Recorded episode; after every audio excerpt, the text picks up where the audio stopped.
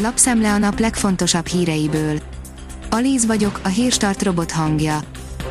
Ma november 14-e, Alíz névnapja van. A Demokrata írja, két-három hét kell, hogy érzékeljük a korlátozások hatását. A zárásokkal megteremtődött a lehetősége annak, hogy csökkenjen a koronavírus járvány dinamikája, közölte a Délpesti Centrum Kórház főigazgatója. Az ingyen parkolás olyan, mint az influenzaoltás, írja a 24.hu. Polgármestereket kérdeztünk az ingyenes közterületi parkolásról, ami gyakran nem csak az önkormányzatoknak okoz komoly gondot, hanem a lakóhelyük közelében helyet kereső autósoknak is. Az M4 írja, TV stúdióból is lehet labor vagy járványkórház Amerikában.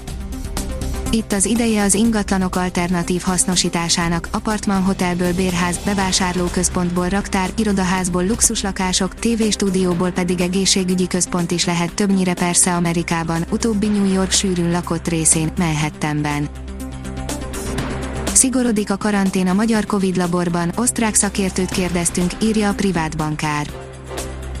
Újabb korlátozásokat jelenthet be az osztrák kormány szombaton a koronavírus ellenes küzdelem jegyében. Alexander Dvorzak, a Wiener Zeitung szerkesztője lapunknak azt mondta, a kormány most főleg az esetszámokat akarja csökkenteni, és megvédeni a kórházakat a túlterheléstől, a pártpolitika ott is rárakódik a válságkezelés vitáira.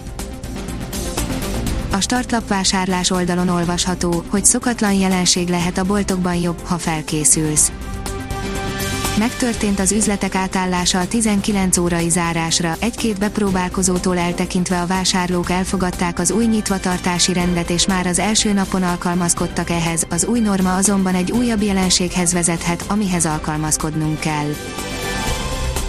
Az Infosztárt írja, Zaher Gábor megmondja, mi hiányzik most az egészségügyből a toxikológus főorvos szerint az egészségügyben most nem pofázni kell, hanem dolgozni, úgy látja, még tanuljuk ezt a betegséget. Az ATV oldalon olvasható, hogy sajtóhírek szerint börtönbe kerülhet Sean Connery özvegye.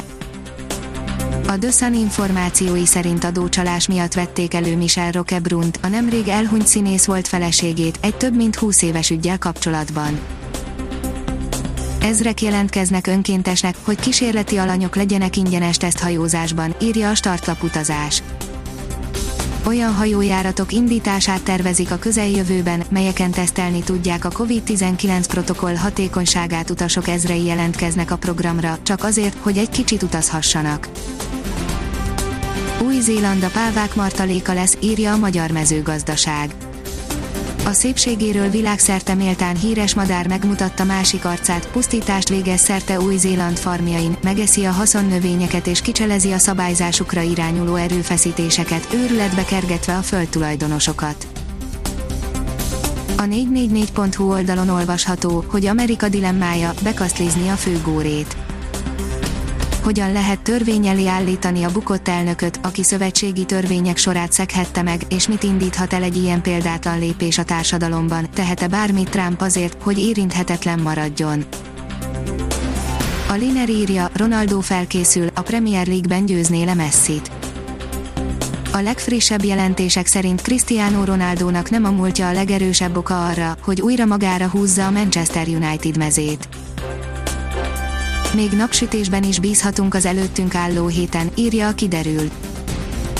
Több front is átvonul hazánk felett a jövő héten, változékonyra fordul az idő, a jelenlegi párás, ködös, egy kaptafára zajló napok sorának hétfővel vége szakad.